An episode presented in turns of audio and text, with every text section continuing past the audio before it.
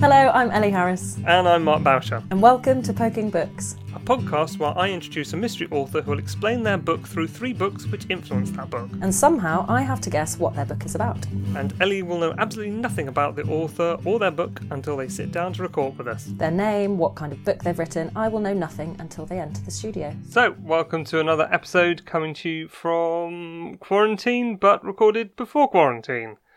Spooky. Spooky magic powers. Well, obviously this bit's recorded in quarantine, but yes. The bit before, the was bit not. In the middle. We're very responsible. I don't think we're making things clear. What's the podcast about, Ellie?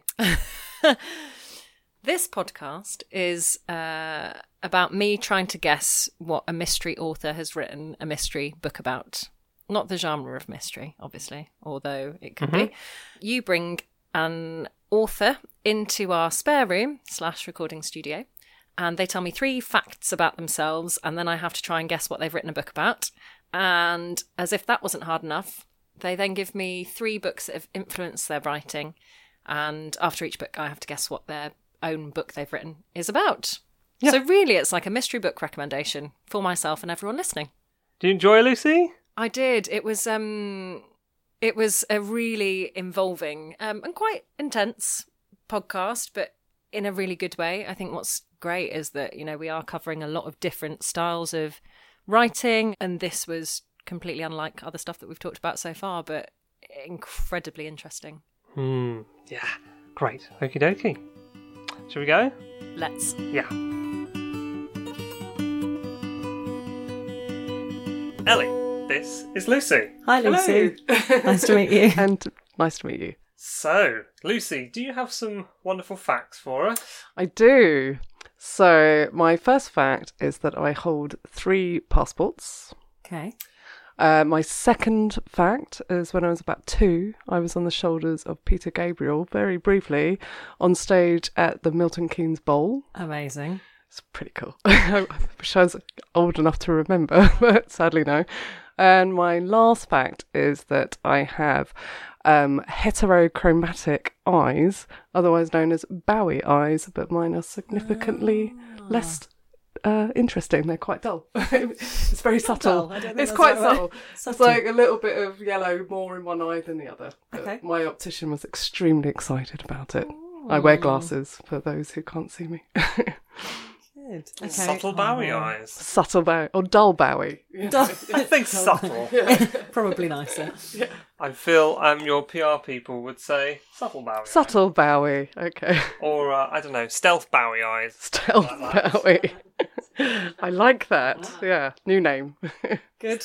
Great. Oh, I've got questions. Ah. I, I think on the passports, that's maybe the with each book will reveal one of the passports. Oh, okay, okay. Yeah. Three, Ooh, like three. Christmas. Yes.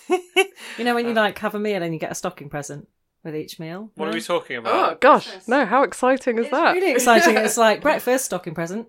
No? Oh, no. That happens in my house. Wow. Wow. I have a daughter, so it's more like breakfast, all presents all opened. Presents. I blinked. Oh, no, this is in the lead up as well to Christmas, like twenty-third, twenty-fourth. Wow. So every day presents. You have like three presents? Yeah. Yeah. What? I Gosh. mean, sometimes it's a pair of socks, but there's nothing better than socks, so. It's a great present. You know? Yeah. Like an actual pair, not one sock each.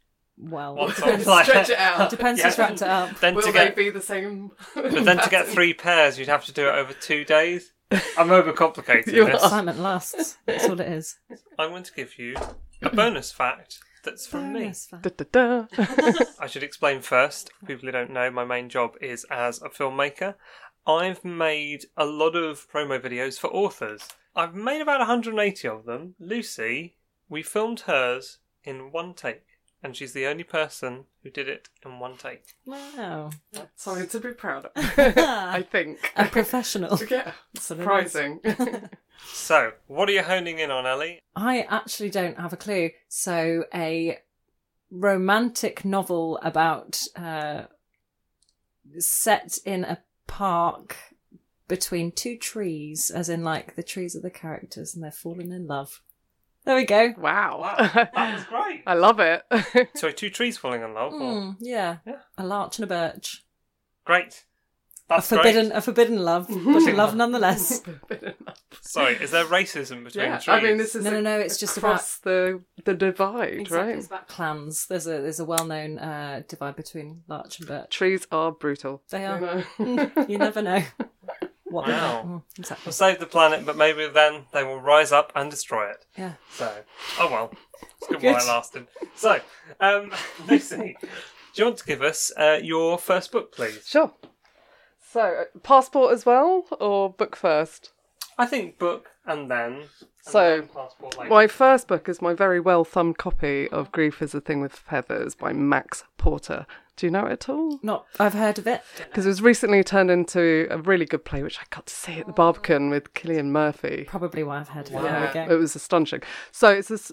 It's a really impossible book to describe in some ways because it's extraordinary and I've never read anything quite like it. So it's about a man who is a scholar on Ted Hughes um, and he's writing a book and his wife has died and it's sort of from his perspective, also from his two sons and from the crow that becomes the embodiment of his grief. This really sweary, vicious, nasty crow. Mm. And it's just extraordinary. It's read. It's written in a kind of real poetry, and the way the crow speaks is just visceral. You know, he's very. It really is just really shouty. So I do read it because it's the most extraordinary thing. It had a huge impact on my book and the way I think and the way I approach things because it's so unusual. It made me have the confidence to sort of really change the way I was doing things. So it's massively important for that. And my passport is, the first one is just going to be the plain old British. The plain old British, non-European. You know, non-European British. I see. Okay. What a shame. Although I'm okay. So yeah, okay. That's my first one. Okay, how are those trees looking, Ellie? Those trees are looking pretty good, but I'm going to move away from them, I think. Oh. Uh, I am going to... change my mind and I'm going to go for an anthology of... Oh, I might stick with nature, though. I might, you know, we'll see how that goes. An anthology with a focus on nature, but maybe it's a, a dark look at things, a slightly swift look at things. Interesting. So maybe the eyes are telling. Maybe that's what it is. Yes. They're slightly... They are slightly swift, that's for sure. Colour-wise, mm, yes. No, many ways. Okay, definitely sticking with nature. Yeah, going why not? Darker. Yeah, an anthology. Yeah, I'm seeing a storm. That was the migraine head. Wow. Um, there we go. For the tape, um, Ellie did the smallest, most sleepy storm you've ever seen. There was a little cloud bit coming of a hand in. Movement. Yeah, you know. Yeah, good. Great. Okay. Brilliant. Um, Lucy. Next book? Next yeah. book. Okay, so my next book, it, in, as a confession. Yeah. Okay, well, I'll tell you what it is, but it's called uh, The Weird and the Eerie by Mark Fisher. Okay. So it's a academic book mm-hmm. on a study of various films and books and authors and music that he feels portrays a sense of kind of unease and his, in his mind it leads towards kind of thresholds and other states of being, other realms, you know, and anything that kind of suggests an other which puts us in another place again. So my confession about this is that I find it really hard to read because it's incredibly okay. academic in parts. Right. I have a friend who's a music professor at Goldsmiths mm-hmm. and she told me she read it in like an hour. Oh, okay, um, so you I've have been... to be a certain type of person. I think it's not, it's that the concepts are, every sentence has a really high-end concept in it. Right. And if you're thinking that way all the time, then I think that makes sense to you. And to be fair, fair to my friend, she's incredibly intelligent, but she just um, presumes we all are as intelligent. She doesn't think people aren't as clever as she is, yeah. you know, which is very flattering, but yeah. completely incorrect. So I've read parts that I felt attributed to my book, um, but I'm also still reading it. So okay. I'm currently reading this. What bit am I reading at the moment? Oh, on... Um, oh, God, my, there goes my brain. Uh, the, the the film director who did Twin Peaks. Um, David Lynch. David Lynch. So he, there's a whole section on Lynch. So I'm reading that bit at the moment okay. about Mulholland Drive and Twin Peaks and yeah. the curtains, how okay. they're the threshold and how he's always talking about dreams. And there right. was a really amazing word, uh, onetic, onetic. So I don't know this word. As it alludes to a dream state. Okay. So I thought that was really fascinating mm-hmm. and quite appropriate. So okay. if that helps. Onetic. I'm Onetic. Getting that into my next. It's a good one. I'm probably saying it wrong though, so just check there. I think it's onetic. The internet will solve the answer to this conundrum. Yes, it will. um, okay. Great. Oh, and my other passport is Irish. Mm. Two passports. Mm. Hence why, oh. you know, Brexit is less of a disaster for me, but only yeah. if I hurry up. Yeah. Quick, leave. No, don't. Um, please don't leave us. Everyone's leaving us. God, it's catching. It is. Um, okay. God. What do you reckon, Ellie? Um, that sounded like an angry cat, didn't it? Ah. Um, Actually, interestingly enough, with that book, um, one of the other things I was drawn to it, which sounds really bleak, but it, it was quite important, was that he wrote all of this and then committed suicide not long after writing it. Oh so it's like he kind of got all these things off his chest that he wanted to talk about and then just walked away from it. And it's a really powerful piece. And I know he's greatly missed within the academic world because it is an amazing book and clearly an extraordinary mind. Like I said, it's taken me best part of two years to dip in and out of it because I read a chapter and then go, God, I have to process that for six months and Google lots of words. So, but it's really fascinating. And I think it's sort of, it's it's talking about not just in terms of um an art form displaying something, but how that can affect you on a personal level mm. and how everyone can interpret those things differently mm-hmm. so how you bring your perspective yeah. to something and how important it is. So it's sort mm. of like I think we've fallen out of love with the idea of kind of melancholia and mm. the beauty and mm. the darkness, and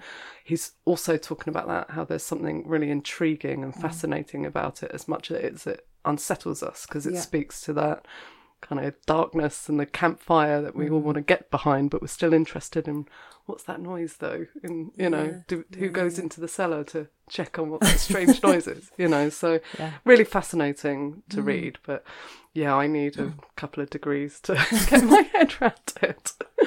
I think okay right. No more stalling. What do you reckon? I'm going to stick with um, an anthology that is written from first person. I think maybe it's your thoughts, and maybe it's a look at, maybe it focuses on mental health and the mind and looking at the world differently. Maybe it's not, maybe it is written in first person, but maybe it looks at other people and how they're experiencing it, but from like your point of view and how it seems that other people are experiencing. Yeah, kind of around themes of mental health and how you view the world. Actually, no, I'm changing my mind. That, but not from first-person point of view, from lots of different perspectives and how other people might perceive the world as we know it. Okay. Yeah? Okay. Fine. Great. Um, oh, it's always really tricky. And Lucy, could you give us your, your third? Right, final book. Be interesting. It's Bobby Baker's Diary Drawings. Have you heard of this?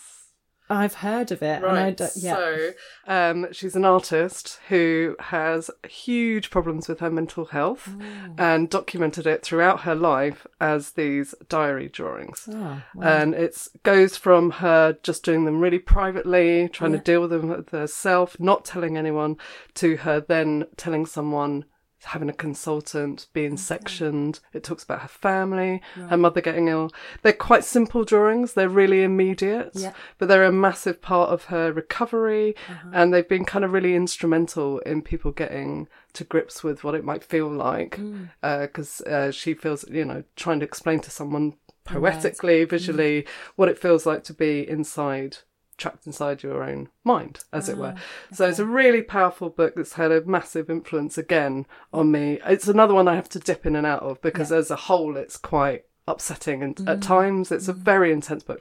She had um I think over nearly two hundred works selected from it right. displayed in the Wellcome Collection. Okay. So there was a whole sort of series around it. So she's had a real kind of impact on how people perceive mental health mm. and mental illness more mm-hmm. precisely.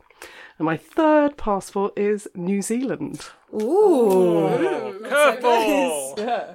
Um, what a mix. And, and with that book, does it follow does it follow the journey of... Um... Yeah, yeah, it's sort of through her stages. She puts them all into different stages of okay. where she was at, what was happening in oh, her life, strange. to give you some sort of context. And there's a really fascinating foreword by uh, Miranda... Is it Miranda Hy- Horner? Horner. And... Actually, one of her books I was going to bring in called No Go the Bogeyman, but I decided I didn't use it enough, so... Okay, Ellie. Decision time. Okay. I am go- I'm not going to move away too much from my last guess. I'm going to stick with an anthology. I think I think it's poetic writing about mental health and... Um, hmm. No, I'm going to... Yeah, I'm going to stick with it about... the ways in in which other people possibly have uh, recounted, maybe they've told, maybe they've told you how they view the world, and then you've interpreted that into something quite beautiful and poetic. Okay, an anthology of writings looking at various different people's states of mental health. Is that? Yeah, yeah, yeah, yeah. yeah. Great. So this um, is my favourite bit, the, the reveal. Okay, um, Lucy, do you want to give us your full name? Oh, what are you... I don't think it's other people anymore. I think it might be your point of view. Interesting. Okay, a set of um, poetic writing, an anthology about either your mental health or your... Yeah, yeah, yeah, about your mental health and the way you view the world and your travels through that kind of... travels through our world, as it were. Not like actual travelling, but as in navigating. Life. Life, yeah. Exactly. Right. Okay. Uh, very semi-autobiographical by the sounds mm. of your... Mm-hmm. Yeah, okay. Um, Lucy, do you want to tell us your full name, the name of your book, and what it's about? So my name is Lucy Sullivan. My book is called Barking, and I am the author and artist of it. It's a graphic novel. About uh you're so close, actually. So it is about mental health. Um it's actually an allegory based around a single character, which takes in my experience and other people's into one kind of um storyline about someone who's sectioned after a grief triggered mental health crisis. So when I was in my twenties, my dad died suddenly. I was living in New Zealand, and the sort of subsequent getting home and just adjusting to life. About a year and a half later, I had a really big breakdown. I wasn't sectioned, uh, but I sought help, and I went through kind of C B T and stuff, and was diagnosed with depression and anxiety, um, but saw in the following years other people sectioned, and just wanted to make a story that dealt with how we view and treat someone in just the most vulnerable state of their lives, and use the visuals to talk about what's happening to them that you can't see. Mm. Because I think it's quite easy to see someone doing what you would find uncomfortable yeah. or weird yeah. and not understand that they might be equally in a really terrifying yeah. place. Mm. So, yeah, and I have it with me if you'd like to have a, a look at it. Yes, please. Yeah, I really would. Um, I've got this is a really exciting moment because I filmed the crowdfunding video. It's, for... it's an unbounder, so yes. ah. yeah. Um, I filmed the uh, crowdfunding video for Lucy. We think about two and a half years ago, mm. and I've also supported the book, so my name will be in it. But I've not seen it. Ah, so a big reveal like, for you too. Yeah. I've seen pictures from it, but never actually seen it in print. So this is very exciting. It's quite big. Ah, so this is that. it. Actually, this edition, there was an issue with the printing. So I've just found out they're going to reprint the book, which okay. I'm really happy about because, um, yeah, it's not quite black enough inside. Okay. And it's, it is very much a book about black. So, so it's not black enough. It's it. There's some issues oh, it smells with the ink. Good. I can yeah, smell it from here. yeah. Mm. Um, can, uh, maybe give sorry. us a bit of a description as we uh, go through it. I want to add one quick fact. Apparently, when Tim Burton's Batman was released on V H S back in the day, mm. um, they were worried that the film was so dark in places that they lightened up the whole film. That made a lot of people cross because it's just then becomes all. I guess a bit sort of that noisy, staticky kind of look. Mm, so rather yeah, terrible. Yeah. Totally Tim Burton's Batman, your book. Yeah. And I really feel for him. Wow. You can see some of the pages get quite, yeah, that's already... St- Beautiful. Thank you. Could you describe some of what you're seeing, Ellie? You're yeah, very good of course. at description. Um, I am. Thank you very much. No, um, it's a hardback, which is lovely. Um, and there's an image um, of someone sort of framed by a dog. Yeah, it's yeah. a wrap cover, so if you open the back, you can see the full... Oh, yeah. Quite a scary-looking sort of wolf-dog, demonish-looking beast. Yeah, it's not for it's not for kids. Okay, good to know. It's definitely um, a teens and up, I would say. Okay. You know, at least, maybe. Um, well, I'd let someone probably thirteen read it, because okay. I think they go through that, but probably it should be kind of sixteen plus. Right. Um, there's a lot of like sp- uh, space on the page in terms of it's all in black and white, so that it really there is a massive contrast between the dark and the light there. It's um, how would you describe this type of illustration? Where it's a little bit splashy and a bit scratchy makes me think of, and I'm really going to be like, no, it's not like that at all. Is that Ralph Steadman or something? I love Ralph Steadman, so thank you. Yeah. I'm a big fan. Beautiful. Ralph Steadman, who it's like Ralph Steadman without. Um, the colour in a really bold kind of mm. jagged kind of jagged's a really mood. Good word for it. Yeah. Um, if people don't know Ralph Steadman, he did all that sort of gonzo style artwork that went with Hunter S. Thompson's work, like uh, Fear and Loathing in Las mm. Vegas. So there's a lot of that style you see in the Terry Gilliam film as well. Do you use charcoal? No, so it's drawn with biro and ah. carbon typewriter sheets. Wow. So that's what gives all the scratchy the mess. Smudgy, scratchy. Yeah, and a lot of that is um, when I'm drawing with a biro. Yeah. I drew. I used to be an animator, so I was a two D animator. Okay. Um, and I use animation paper, which is very smooth. So yeah. the biro often leaks, yeah. and I use yeah. that smearing to build up layers. Oh. So on some pages, there's sort of eighty layers to wow. get the texture wow. and... Yeah, it's been a real um, labour of love. It is a very dark book, though, I'm not going to lie. No, you know. But, wow. but it is wonderfully dark looking. Like, it's it's really interesting what you said about just that embracing this darkness. Yeah. Seeing that we all need that time to be a bit cathartic and enjoy darkness and not be scared. Yeah, I think it's an important part of who we are. Yeah. And I think, because another book I was going to bring was about melancholia. So there's a lot, you know, I read a lot of mental health and books about just that sense of unease mm. and how there is something beautiful about it, but you have to just, it's in context and you have to know yeah. when it's getting too much and be able to talk to someone. And my yeah. problem was I wasn't aware when it had gotten too much right. and I was too angry to talk to anyone. Yeah. And that was the other thing. My grief and my depression showed as anger. I was very social, but I was extremely angry. It yeah. wasn't, I was shocked when they diagnosed me as having that, because mm. I would have thought, you know, everyone has that idea that you're at home and you're sad. You can't get out of bed. Yeah, yeah, it's yeah, far yeah. from it. I had three jobs. I was out all the time. Yeah. I just had a habit of getting drunk and picking fights with very large men.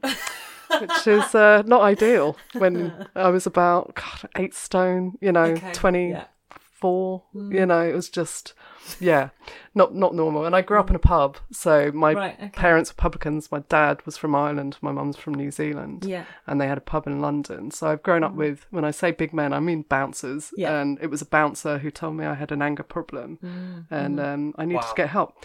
Yeah, and he'd been in twice to prison for G B H, so it was quite significant that, that he told such, me yeah yeah so he's actually in the book uh, oh, okay. he takes the role of someone telling her she's got an anger problem. oh. It's a it's, really cool story. It's stunning images as well. I think there's there's obviously there's loads of detail in some of it, and then others it's more smudgy and yeah. I'm trying to play with her reality, yeah. Um, so that you you don't know. You're very much what's seeing it from her perspective. So her name is Alex, and yeah, yeah it's about seeing her worldview. Like you said, it is her worldview, but it yeah. is combined with other people's. Other people's. So I, I think you were very there. close. Yeah. On the fringes of. Yeah, I think you were really close. Yeah. You know, and I think I threw you. I, I made a point of not bringing in graphic novels because okay. I thought it would be yeah. too clear. Yeah. And I thought I'd give you some leeway with the diary drawings, yes. and at least it was a here's some art. Uh, you know, there is art involved. Yeah. I think, but I didn't read a lot of graphic novels for this. I did read okay. more text, to be fair, because yeah. I think I wanted to make sure I was I, I was confident with the visual language. It was mm. the, the written word that I was slightly more concerned about. Right. It opens with someone running down the road being chased by a dog. So there's no let up from that point, really, for quite about seven chapters. And I think I think that's that's part of it, though, that there's there's a a real kind of, I don't know, fear sometimes that people think, oh, audiences or readers or whoever can't really deal with it, so we're going to lighten it up a little bit. But yeah. to keep going and yeah. kind of... It was really tricky because the crowdfunding aspect means that you're going out all the time and talking to people about the book. And I did a lot of talks and lots of people would come and talk to me about their mental health problems, which was what the book's about. I want to open up dialogue and not be embarrassed. But also everyone kept saying, is there a happy ending? Mm. It's like, mm. um, I'm not going to be doing that. To, that's not... Yeah. the point yeah. of the story. It's, and this isn't a story about everything's yeah. better. This is a story about this is what some people live it's with. Reality. Yeah. So and, yeah. and sometimes that, that beauty within the grotesque is even still through that. Exactly. It doesn't have to be like, oh, and, and then I was fine. Yeah, exactly. No. It's finding peace with it is yeah. more what it's about, you know, yeah. and I guess for some people maybe that is the happy ending. But mm. I think with mental illness, I'm I still get depression. Mm. I still have anxiety. That's never going to not be there. Yeah, I've just found a way yeah. to live with it, and mm. being honest about it is much as much part of that as anything. Yeah. You know, if I can turn to people and say, "Look, I'm I'm having a bad time. Mm. Just you know, I'm not going to come out, and I'm not going to do this, yeah. and I'll be I'll be with you. I just got to do some gardening and yeah. some yoga. It will be well, you yeah. know." And I think that's really important. So and, yeah. And do you find doing? Do you find drawing and, and writing is Drawing is massively cathartic, well. but not th- particularly this book.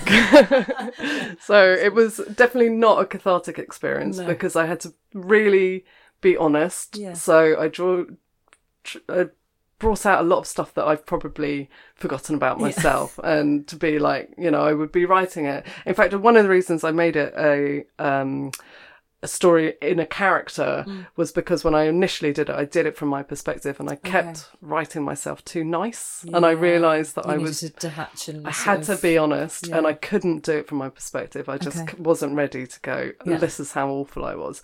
So I found it much easier, and also because I wanted to bring in those kind of broader experiences mm. of my friends, because the way they were treated was just disgusting mm.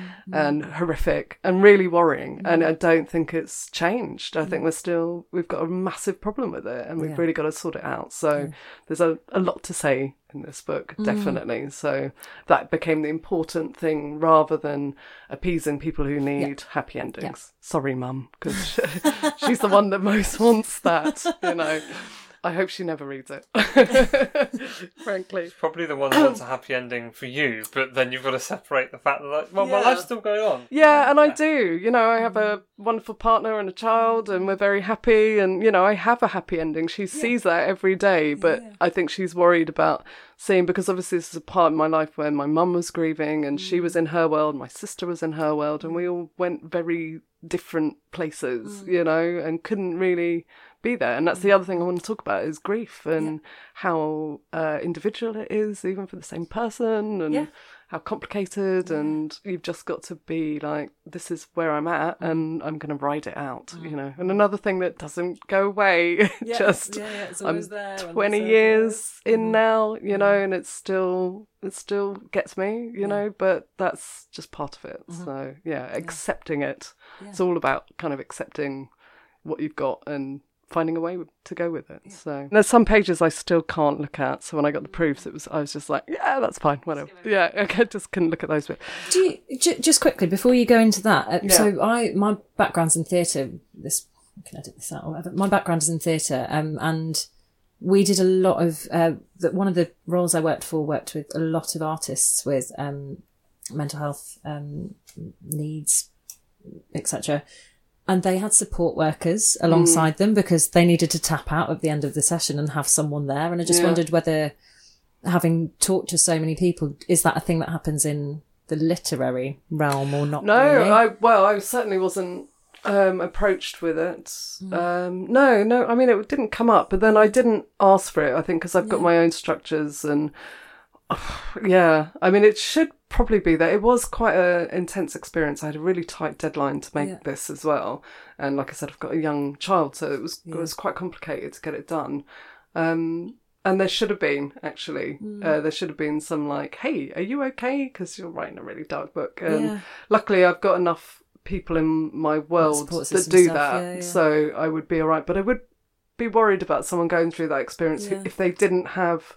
people there, because I think writing or creating anything, you're so singularly in a place yeah. that it is hard. And um, even if it's not about, you know, mental health or yeah, if it's anything. Not about grief, it, it, it can still be quite a taxing experience. Yeah. I know I, I find that a lot of the time with Definitely. Stuff. I think they're, they're so personal, mm. the work, anything that you're creating from scratch is, is so personal. There's that um, amazing, I read an amazing article from Dave Eggers who uh, likened writing to deep sea diving right. and how long it takes you to get to that place where mm. your idea lives mm-hmm. and your story is, and how life just keeps pulling you out and giving you the bends, and every mm. time you still have to take that time yeah, to, to get, get back, back down, and it's that pulling out that's the issue, and sometimes you need it and sometimes you don't, and yeah, yeah. it's a really it's a really intense experience. Re- you know yeah.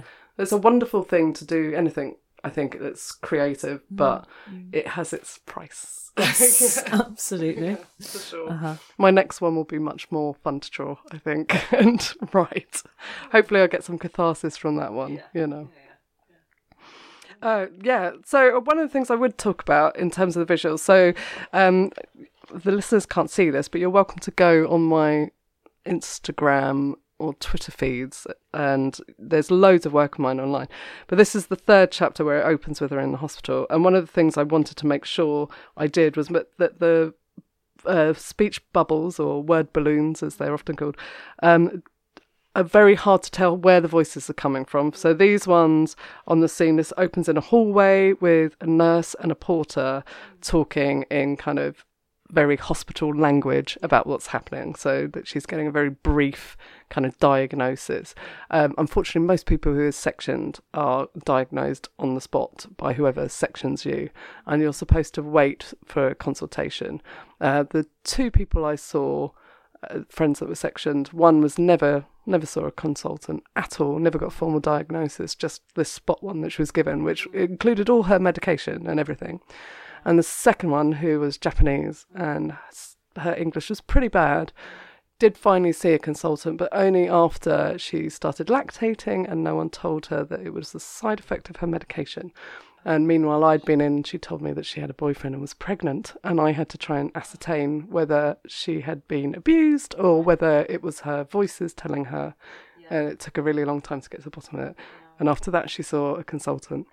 It was horrific, wow. you know, and it's that kind of casual, like, they're busy, they're understaffed, yeah. it's not a system that's working, yeah. and that you can walk in in a terrible state, and it's just whoever's on duty has to deal with you, and they have to figure out what's wrong with you very quickly, and then your treatment is based around that, and often it's not reassessed. So I wanted to bring kind of that, like, casual nature that... Yeah.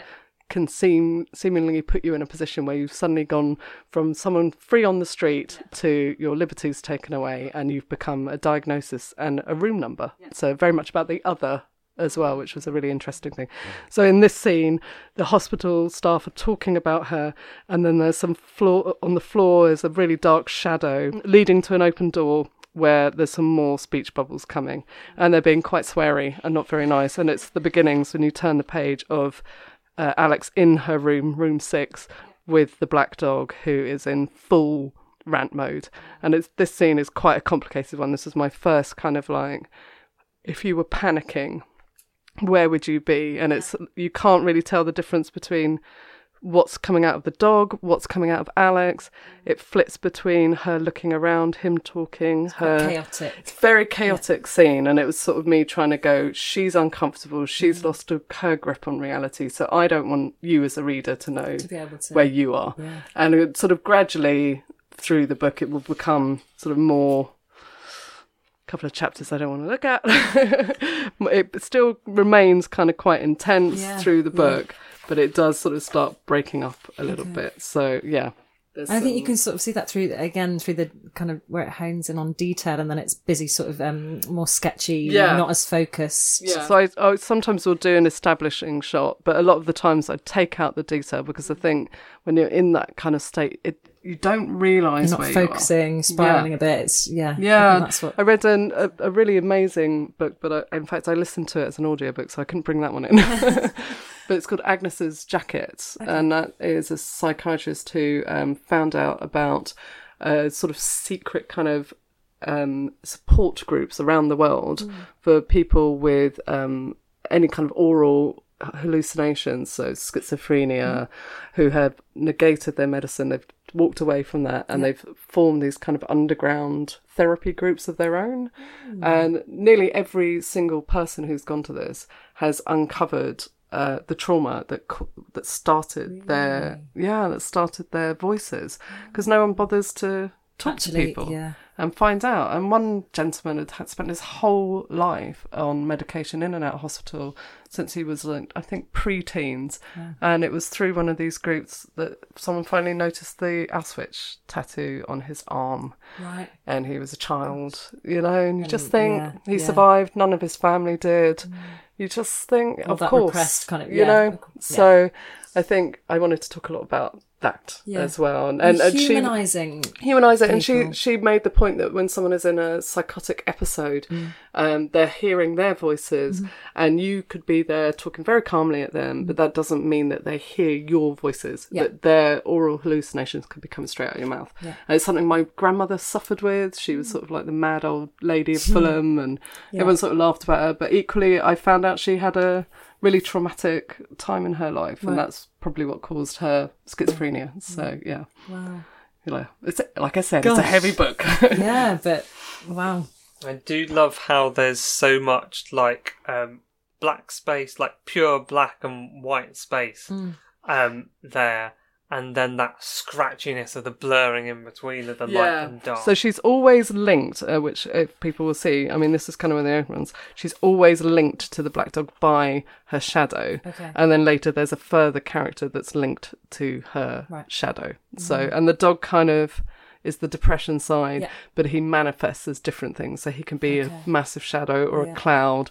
But in this, I mean, this opening scene, he literally pulls out of the floor yeah. in front of her feet. Yeah. And from then on, it's kind of this embodiment of yeah. her. But it's always saying he's connected to her. Yeah. He is part of her. Yeah. So he's she's going to have away. to... It might no. just come up in different ways. She's in and... hospital. He's still there. So yeah. she's got to find a way to navigate having this thing around yeah. for the rest of her days, potentially. Mm. So, yeah. I think that's wow. why it's so interesting what you were saying about the, the ending. Does it have a happy ending? And it's sort of like, obviously, I don't know what the ending is and I wouldn't want to spoil it if I did know it. But there's, you know, I'm already hoping it's the kind of ending that isn't necessarily a closed ending, because this is the thing with mental health, as mm. you're saying, and it does, you know, reoccur, and it's just... I think you'll be fine. yeah. I, I think that's the other thing. If, if other people who don't necessarily have an understanding of it, it is then going, it doesn't yeah. It doesn't have a... Yeah, I it's... didn't want to do anything that was sort of like, and that's that, yeah. case closed, yeah. everything's fine. And they took the medication fine. and they were all better yeah. at the end. And, yeah, yeah, you know. Yeah, I mean, I do say some stuff about medication, and I'm not anti. I think everyone has to take whatever path works for you, you know, and some people being sections has worked well, for others it hasn't, you know. In my experience, that hasn't worked. But yeah, you've just got to be open to it and not afraid to talk about it, I think, more importantly. Talk about the options that work best for you. Don't take anything off the table. But... Yeah, yeah. And be you, you'll know. I think people are, you know, more in tune with themselves than they realise, and they have to sort of trust your instincts a bit. But if you're out fighting with men in pubs, it's probably... probably it's not working. Not, right, not, things, not are, things are not going well. yeah. I haven't done that in a while, so, you know, all, all is well. yeah. I do describe it as an exorcism okay. in many ways. I do feel yeah. like I sort of like got my ah. heart and went yeah. on the paper yeah. and then went, okay, sorry about that, but you know, we should really talk about these things. You know, yeah. I've been trying not to right. preempt people by mm. sort of saying, have some whiskey nearby or some chocolate. My editor was planning at one point maybe a package, a care package to okay, go to go along with the book, yeah. you know. Yeah. But yeah, these are these are big topics, so yeah. they have to be approached head on, mm-hmm. and I don't think there's any other way of doing it. No. But, yeah, I've got the three passports if it all goes wrong. you know? Exactly. Yeah. Oh, brilliant. Awesome. Well, that, think... that was amazing. Yeah, that, thank you. Thanks. I really appreciate it. It was really good fun to do, and you did amazing. I can't believe how close you got, actually. well. Yeah. Nor can I. I yeah. was really, it's really I was good. expecting yeah. to get close at all. And it's not about two trees falling in love. I know, but I quite like that idea. Especially the warring trees. Yeah. I did once do a comic about an aloe vera plant that I had in my house in Bristol who was lonely. And because I'd gone... I was talking to my friend about my lonely plant and she was like, oh, you need to go and buy another one. So I did. And I did a comic strip to oh, narrate when they the met. lonely... Yeah, yeah. They, they met on the windowsill and fell in love. See, oh, there was. See, really it was... I didn't yeah. realise I'd already done it. Yeah. I was talking about my own book. Plug. Yeah. No. Don't know what happened to that comic. Sometimes we just do we all do this. It? So at the end, you've realised the book just... you've guessed is your own. It's my own book. But that's apply. That's the thing. Everyone applies themselves to a story and a narrative, and that's when it works, if you can put yourself in that place. So, yeah, I think that's good. Cool. Wonderful. Lucy, um, thank you so much for coming along. Pleasure. Thanks for having me.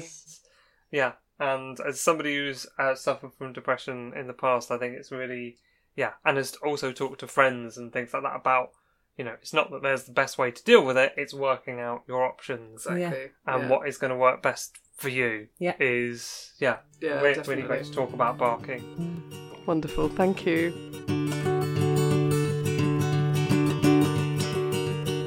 I really like the sound of your book about two trees falling in love. Well, uh, maybe with all this extra time in quarantine, I will get on to writing it. Yeah. There Why are two, not? There are two trees in our garden, which we are massively lucky. There are two? Well, there's two trees. There's one tree. Okay, there's one tree, but I'm claiming some from the neighbours. Fine. Because... Okay. Oh, they fell in love over a fence. How oh. very Lemmys. Yeah. Mm. There we go. Oh, that's nice, isn't it? Mm-hmm. Um, yeah, um, I just... do love the sound of Lucy's, and I think because because all th- I think all three of us have had some form of depression or anxiety, yeah. and yeah, it was uh, what I found really um, sort of took me by surprise. Actually, looking through at the illustrations, how well they translate into certainly the way I've felt before, and I think would be quite relatable to a lot of other people. Um, they're really, really dark, and the kind of the chaos of it all. Um, does something that words I don't think quite could.